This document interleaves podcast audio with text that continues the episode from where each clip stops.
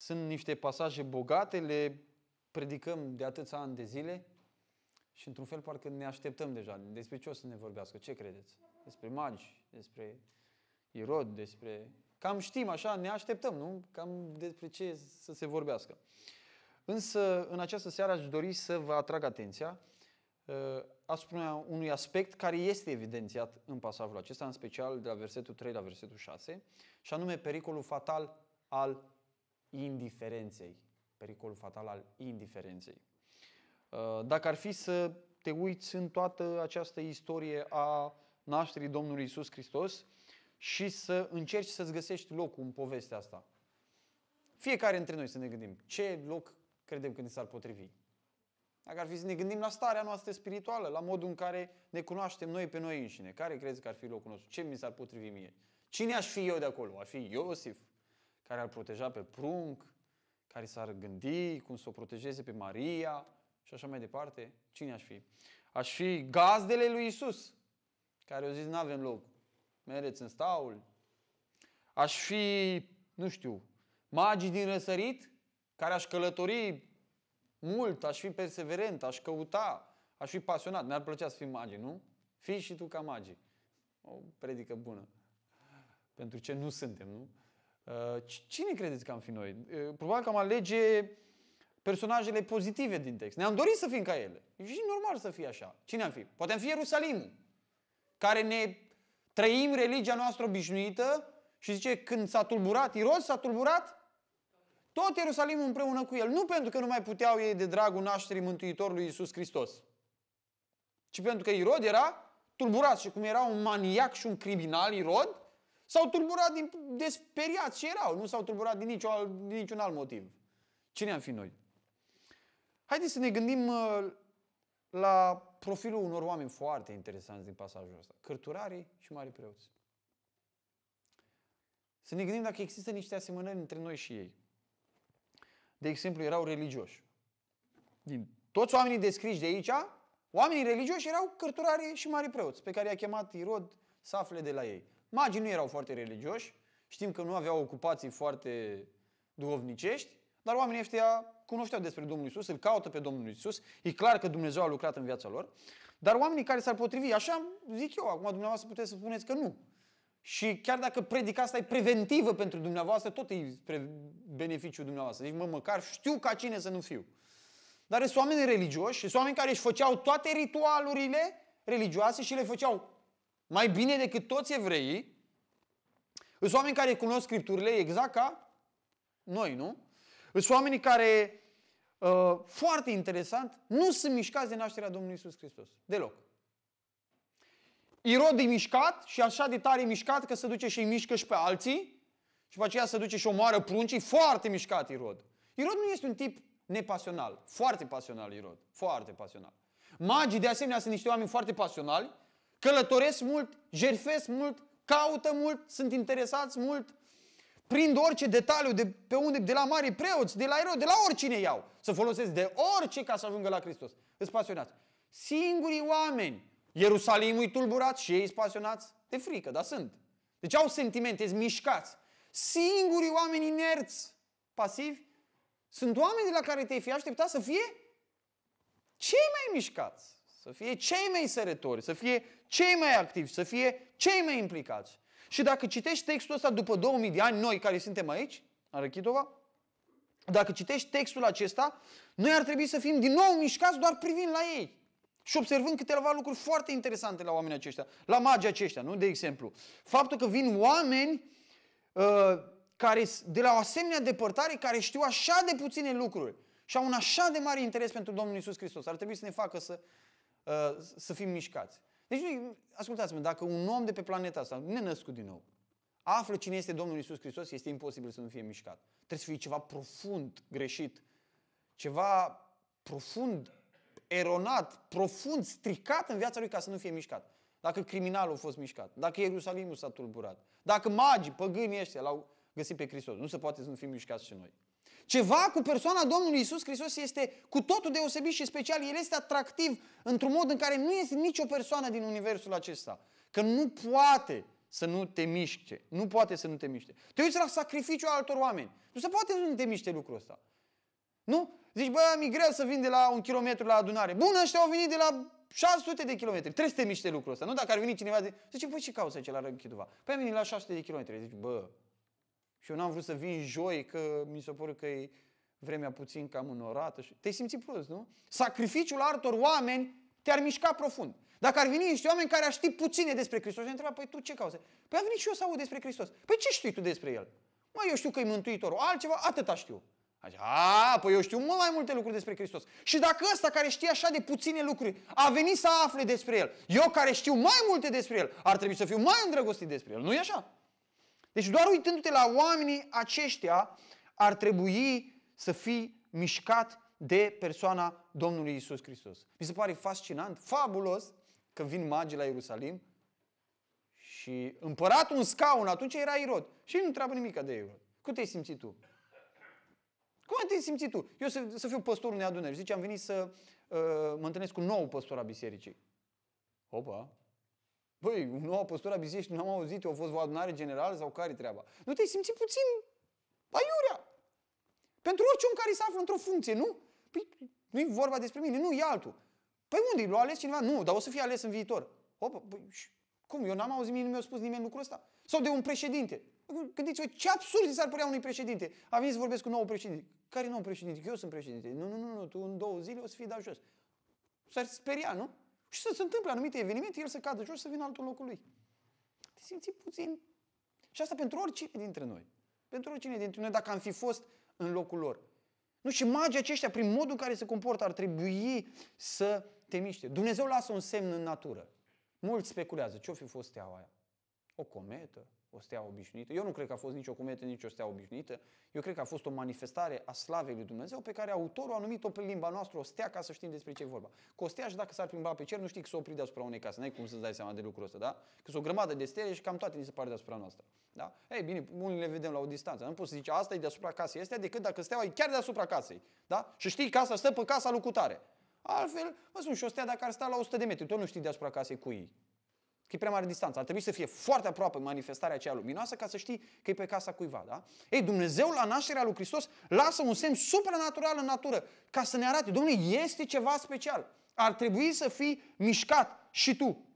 Mărturia clară a Scripturilor. Ar trebui să ne facă mișc... Toate promisiunile făcute lui Avram, făcute, făcute lui Adam și lui Eva. Va veni sămânța care va zdrobi capul șarpelui. Promisiuni făcute lui David să va naște din el un împărat a cărui domnie nu va sfârși. În Daniel, în, ele, în toți profeții făcute, tot felul de profeții despre persoana Domnului Isus Hristos, despre locul în care se va naște, cum va trăi, cum va muri, despre haina lui de la moartea lui, despre detalii fără număr. Și deodată vine persoana asta. Nu, e imposibil să nu fii mișcat de el.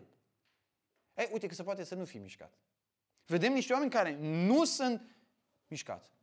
Vedem pe împăratul Irod. Despre împăratul Irod să spune în istorie certificat lucrul acesta și au omorât doi din băieții lui pe care el, el în mintea lui bolnavă credea că îi urmăresc tronul lui. El, acum nu zic, dacă semănau cu el, probabil să fi urmărit tronul lui taică Păi așa moare nevasta. Tot așa avea el halucinații. După aia pe Maixa care credea că atentează la tronul lui. Înainte de moarte și-a omorât al treilea băiat, care din nou, ca să fie el sigur că nu ia niciun băiat tronul. Păi tu ești pe moarte, da? Și știind că nimeni nu va plânge la moartea lui, a poruncit că atunci în ziua în care va muri, toți bătrânii lui Israel să fie executați ca să fie sigur că plânge cineva nu pentru el, ci plânge cineva datorită lui. Era un maniac, era, un, era bolnav, da? Era, ajunsese la o stare atât de îndrăgostit de tronul lui că percepea strâmb realitatea. Și imaginați-vă că atunci când vine Dumnezeu prin magii ăștia și îl anunță pe Irod, Irod se sperie de cine? Omenește vorbind. De cine se sperie Irod? De un prunc, de un copil. Păi tu care ai omorât în stânga și în dreapta și ai făcut măcel, tu te temi de un prunc? Dar știți, Irod mi se pare că ia mai în serios ce spun magii decât o luat ceilalți. Nu se pare? Ă, ăștia o singură dată o întrebat. Când Irod a auzit, Irod a crezut. O știut că lucrurile sunt așa. Bine, nebunia lui a crezut că poate perverti planul lui Dumnezeu. Dar el a crezut ce au spus magii, da? Îi cheamă pe mari preoți, pe cărturari. Când ăștia îi certifică, Irod face un plan. Face un plan ca să se scape de Domnul Isus Hristos. Deci când te uiți, până și la Irod, ascultă-mă. Și la cei mai răi oameni, dacă te uiți, Până și ăștia au fost interesați de Hristos. Să poate eu să ajung la o stare din asta de împietrire și de leșinare spirituală, încât persoana lui Hristos să nu mă miște. El, Hristos, și când a fost un prunc, a trezit oamenii și a tulburat oamenii. Și a tulburat Sfânta Cetate Ierusalimul în întregime. Și când a fost un prunc. Dar rămite când a fost mare. Persoana Domnului Isus Hristos trebuie să mă miște. Preocuparea disperată a lui Rod trebuie să-mi arate că persoana lui Hristos trebuie să mă miște. Împlinirea așteptărilor milenare mesianice în Domnul Isus Hristos trebuie să mă miște. Tulburarea întregului Ierusalim trebuie să mă facă pe mine după 2000 de ani, când văd toate detaliile astea în textul Sfintei Scripturii, să spun, Domnule, și eu ar trebui să fiu mișcat. Este ceva cu totul special la el. Dar există o categorie de oameni în textul ăsta care nu este mișcată absolut deloc. Și știți care e teama mea? Teama mea nu ca dumneavoastră să nu fiți mișcați. Teama mea ca eu, care sunt ca acești cărturari și care predic din Biblie, să predic din Biblie că alții nu sunt mișcați de Hristos și eu să nu fiu mișcat. Deci în timp ce spun altora, când vorbesc de mișcat, mă refer la a fi afectat profund în inima ta, în Duhul tău, de realitatea prezenței Domnului Isus Hristos pe pământul acesta care acum a murit, a înviat, s-a înălțat la dreapta Tatălui, zice că așteaptă ca vrăjmașii lui să fie făcuți așteptând picioarele lui, se va întoarce, va judeca vii și morții și a cărui împărăție nu va avea sfârșit. Asta spun crezurile noastre. Pe scurt, istoria întregii omeniri. E posibil să nu mă miște persoana Domnului Isus? E posibil să știu lucrurile astea și să nu mă miște persoana Domnului Isus? Uitați-vă la oamenii ăștia, ce avantaje extraordinare aveau. Mare preoți și cărturari. Ce mai avantajați oameni din, din, toată, din tot acest pasaj? Da sau nu? Sunt oameni care au accesul cel mai rapid la informații. Sunt oameni care au cea mai vastă cunoaștere despre Domnul Isus Hristos. Ăștia n-au căutat trei zile ca să știe unde se naște. Ăștia știau pe din afară unde se naște. Oamenii aceștia învățau pe de rost zeci de pasaje pe de rost din Sfânta Scriptură. Se întreceau la ști legea pe de rost. Știau profeții, știau tot, tot, tot, tot, tot, tot, tot, tot. tot. Și ei nu doar atâta, sunt într-o poziție de autoritate. Ei au responsabilitatea de a influența pe oameni. Poporul Israel privea la ei ca să știe cum să trăiască. Poporul Israel aștepta cuvânt de viață din gura lor. Poporul Israel aștepta ca ei să-i anunțe când vine Mesia. Ca ei să fie primii care își dea seama că a venit Mesia. De la ei se aștepta și era normal. De la cine se aștepta? De la Erod? Care era un nedomit și era pe ilegitim pe scaunul lui Israel? De la cine se aștept? De la niște păgâni, de la niște magi? Care aveau această preocupare. Sigur, magii se ocupau și cu uh, uh, știință, magii erau și sfătuitori ai împăraților, dar mulți dintre ei erau magicieni, erau vrăjitori. Tu te așteptai la niște vrăjitori să vină să recunoască pe Hristos? Nu! Te aștepta la oameni acești cărți. Oameni acești cărți care știau cel mai mult, care erau în poziție de autoritate, care erau în poziție de influență, la care evreii priveau care, la niște repere, oameni care era o elita religioasă și etalonul moral al vremilor. Sunt total nemișcați. Dragii mei, e posibil să fim și noi așa. Să ne ținem de posturile noastre, de biserica noastră, de cititul Scripturii, de rugăciune dimineață, de venitul la biserică. Să ne facem toate ritualurile noastre cu rigurozitate și să uite oamenii la noi și să zică, e extraordinar băiat, extraordinar femeie. Uite, domnule, un exemplu moral în societate. Un exemplu în cunoașterea Sfintelor Scripturii. Și atunci când vine vorba de acea relație adâncă, tainică cu Hristos, ea să fie absentă în totalitate. Să nu existe o inimă mișcată, o inimă care să bată pentru Hristos. Un interes real pentru persoana Domnului Isus Hristos. Nu unul fals, unul real. Și asta vedem la acești oameni. Și haideți să vedem câteva caracteristici ale lor, pe care Dumnezeu să ne ajute să le vedem în viața noastră dacă ele sunt iar dacă nu sunt, Dumnezeu să ne ajute să ne ferem de ele. Uitați câteva caracteristici ale acestor oameni care creionează portretul lor. Primul lucru este că ei acționează doar constrânși, fără inițiativă personală. Au venit magii, încep să se miște lucrurile, dar ei nu. Ei nu se mișcă până nu vine Irod cu cuțitul la os. Ei până atunci nu se mișcă. Acționează constrânși. Și ce fiecare dintre noi să ne întrebăm. În o privință de lucru, într-o o, o, o seamă întreagă de lucruri. În privința lucrurilor duhovnicești. Când îl caut pe Dumnezeu în rugăciune, îl caut constrâns sau îl caut că vreau să-l caut? Când vin la adunare, vin constrâns? Sau vin că pentru că vreau să vin la adunare? Nu trebuie să mă urmărească nimeni. Ce bine o prins COVID-ul ăsta la unii. De când își dorea ei să nu mai vină? Bă, el, el așa crede că nu e bine să vină. Și ce interesant, am discutat cu mai mulți slujitori. Vin bătrânii. El de 30 de ani se teme că ia COVID. Du-te serios. Ce crezi că o să se întâmple când ai sănătatea unui taur? Ce crezi că o să se întâmple? Și vin bătrânii de 70, de 80 de ani, ei nu se tem de COVID, se teme el. Mie mi-arată lucrul ăsta altceva. Dați voie să vă spun asta. Mie mi-arată altceva. Mi-arată altceva. Un om știți ce zice? Bă, eu mi-am trăit viața. Eu măcar vreau să mai văd odată pe frații mei să mă închin. Eu nu îndemn acum sub absolut nicio formă la neglijență sau nici, sub, nici, nici să nu vă gândiți la așa ceva. Dar inima iasă la iveală. Dumnezeu aduce perioade și a adus și perioada asta, o perioadă de cernere. O perioadă de cernere. Și pata aia pe care și-a pus-o el pe obraz, stând acasă, sănătos tun, care a fost din categoria cea mai puțin vulnerabilă. Pata aia pe care și-a pus-o pe obrazul nu va spăla niciodată. Decât dacă se va pogăi cu adevărat și va recunoaște leșinul lui spiritual, dezinteresul lui spiritual. Poate că nici măcar nu era născut din nou, venea la biserică din obișnuință. S-a născut și el în familie de pocăi, s-a botezat și el, ca așa s-a botezat toți tinerii. Au venit și el la biserică, așa au venit toți tinerii, că vrut și el să-și ia o fată de la pocăi, s-a căsătorit cu ea, are și el o viață de om religios, dar nu are nicio treabă, nu are niciun interes. Și câți oameni sunt așa, dragii mei?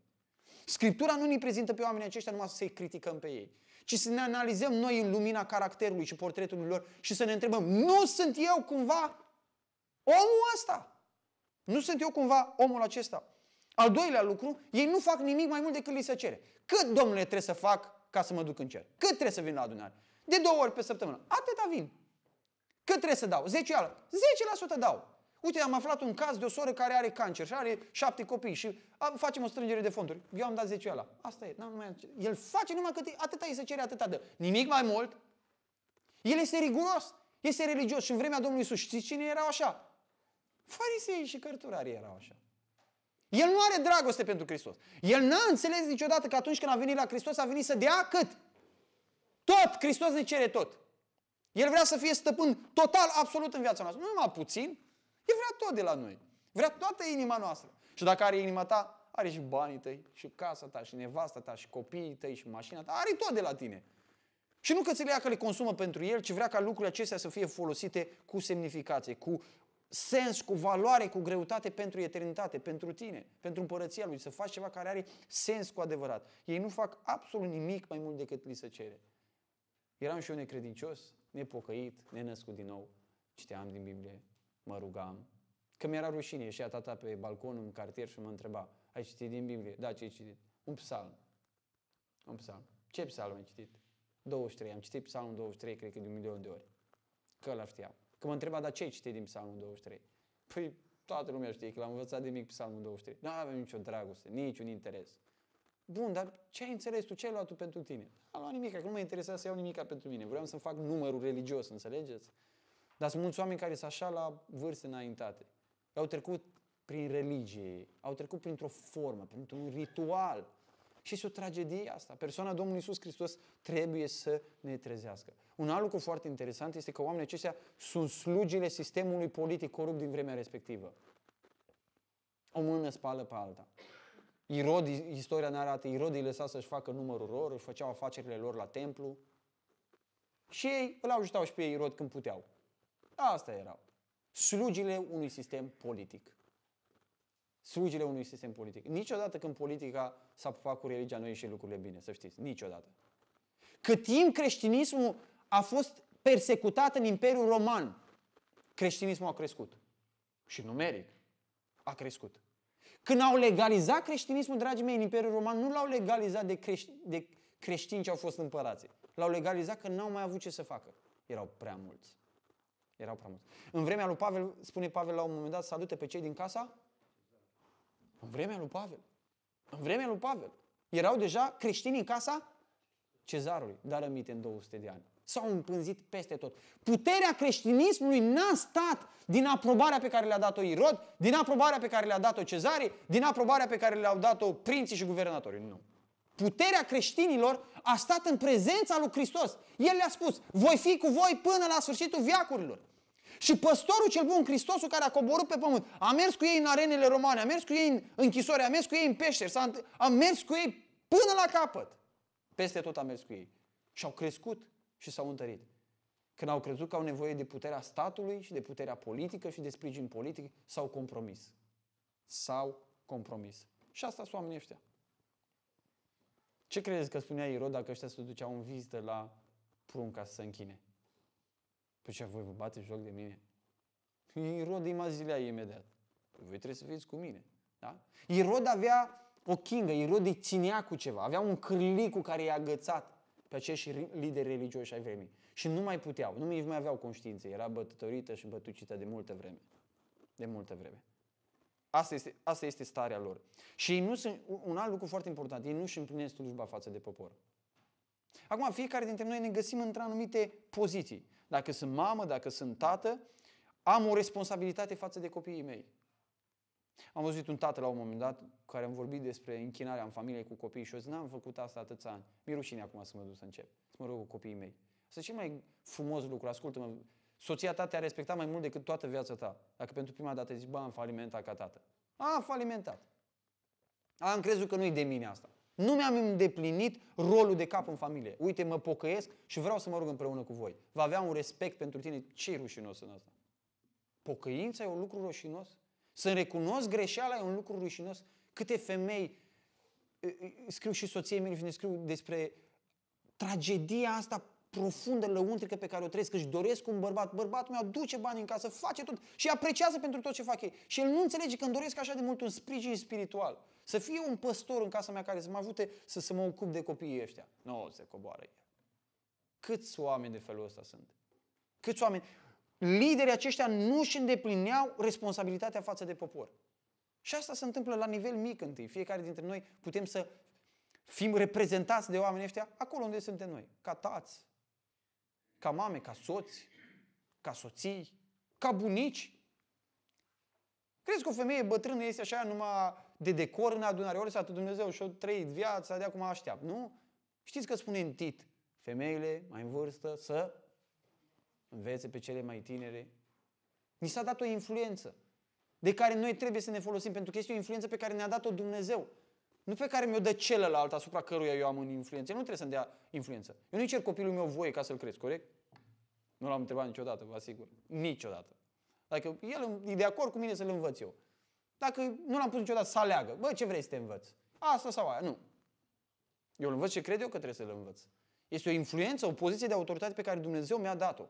Și a refuza să-mi împlinesc responsabilitatea față de el este o formă de apostazie. În domeniul respectiv, nu totală, dar în domeniul respectiv. O formă de rătăcire de la porunca pe care Hristos mi-a dat-o față de sufletele lor. Responsabilitatea pe care mi-a dat-o față de sufletele lor. Și ce e tragic? Oamenii de felul acesta, religioși, foarte religioși, ritualici, oamenii ăștia nu sunt din încredere nici pentru dușmani. Nici pentru... Vedeți că Irod nu-i trimite pe ei.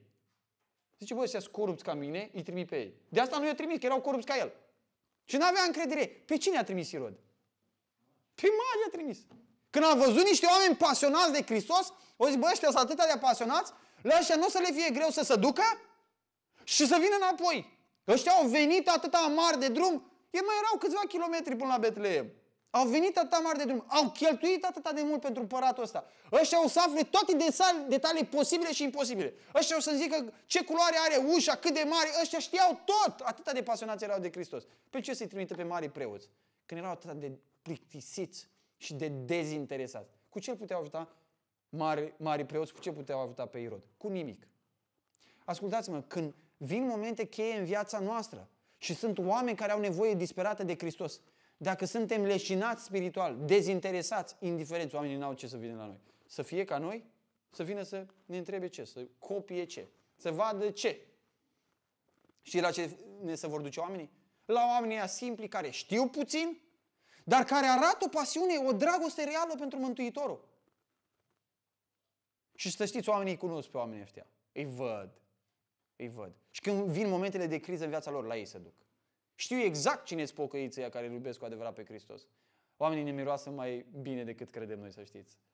Nu avem cum să spoim o viață întreagă religia. Să spoim, să spoim și să ascundem de oameni. Nu, iasă de sub spoială. Iasă de sub spoială. Dacă trăim în societate, să știți că iasă lucrurile acestea. Uitați-vă la pasivitatea lor lăuntrică față de cel mai important eveniment. Teama mea este ca să vină sărbătorile astea așa, an după an peste noi și să ne obișnuim. Să nu ne mai miște nimica. Să ne săturăm. Să ne îmbuibăm teologic, să ne îmbuibăm cu cunoaștere. Și să nu înțelegem că ceea ce Hristos vrea de la noi este ca, cunoscându-L mai mult pe El, focul inimii noastre să se aprindă mai mult. Nu să scadă mai mult. Zici, a, cunosc prea mult acum. Am niște, așa eram și eu ca tine acum 15 ani. Nu! Că dacă faci un foc și pui mai multe lemne, focul nu se stinge. Focul arde mai tare, se aprinde mai tare. Bine, și dacă lemnele sunt în condiția bună, nu? Așa e normal să fie. Cunoașterea noastră teologică sau doctrinară sau a cuvântului Dumnezeu sunt ca lemnele aruncate pe foc. Duhul Sfânt vine și le arde în noi. Și, arde pentru, și o transformă ca o pasiune pentru Domnul Isus Hristos. Într-o pasiune pentru Domnul Isus Hristos. Nu îi mai mișcă nici tulburarea. Cât de, cât de năcrit, de plictisit în religia ta trebuie să fii, să nu te mai miște nici tulburarea oamenilor.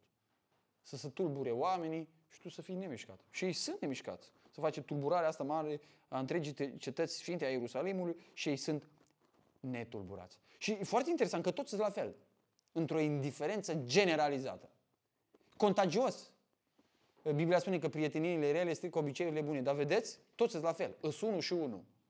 Ei s afirmau unul pe celălalt. Sunt sigur că nu putea intra niciunul foarte pasionat în tagma lor. Nu era potrivit. Zicea, bă, du-te cu magii, că nu te potrivești aici. Suntem oameni liniștiți. Nu punem noi, plecăm noi urechea la toate conspirațiile că s-au născut nu știu ce împărați. Sunt sigur că aveau o grămadă de blame și de, de, de justificări pentru starea lor. Cu oamenii ăștia de obicei se justifică foarte, foarte, foarte bine. Da? Și religia se diferențiază de relația adevărată cu Hristos, caracterizată de dragoste, de loialitate, de devoțiune, de sacrificiu, prin faptul că în religie omul este doar informat, are doar la nivelul minții. El știe. Știi, da, știu. Știe versetul. Sunt foarte mulți pocăiți din ăștia. Eu îi numesc așa, mai rusește. Pocăitul Kalashnikov are un verset pentru orice. Trage cu cartușe în continuu. Știe versete.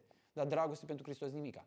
Devoțiune pentru Hristos nimic. Loialitate pentru Hristos nimic. Pasiune pentru Hristos nimic. Iar are cât un cartuș, cât un verset să-ți dea de fiecare dată când spui ceva. Știe să-ți răspundă din Biblie, cu versete. Știți că unii știu să te înjure din Biblie.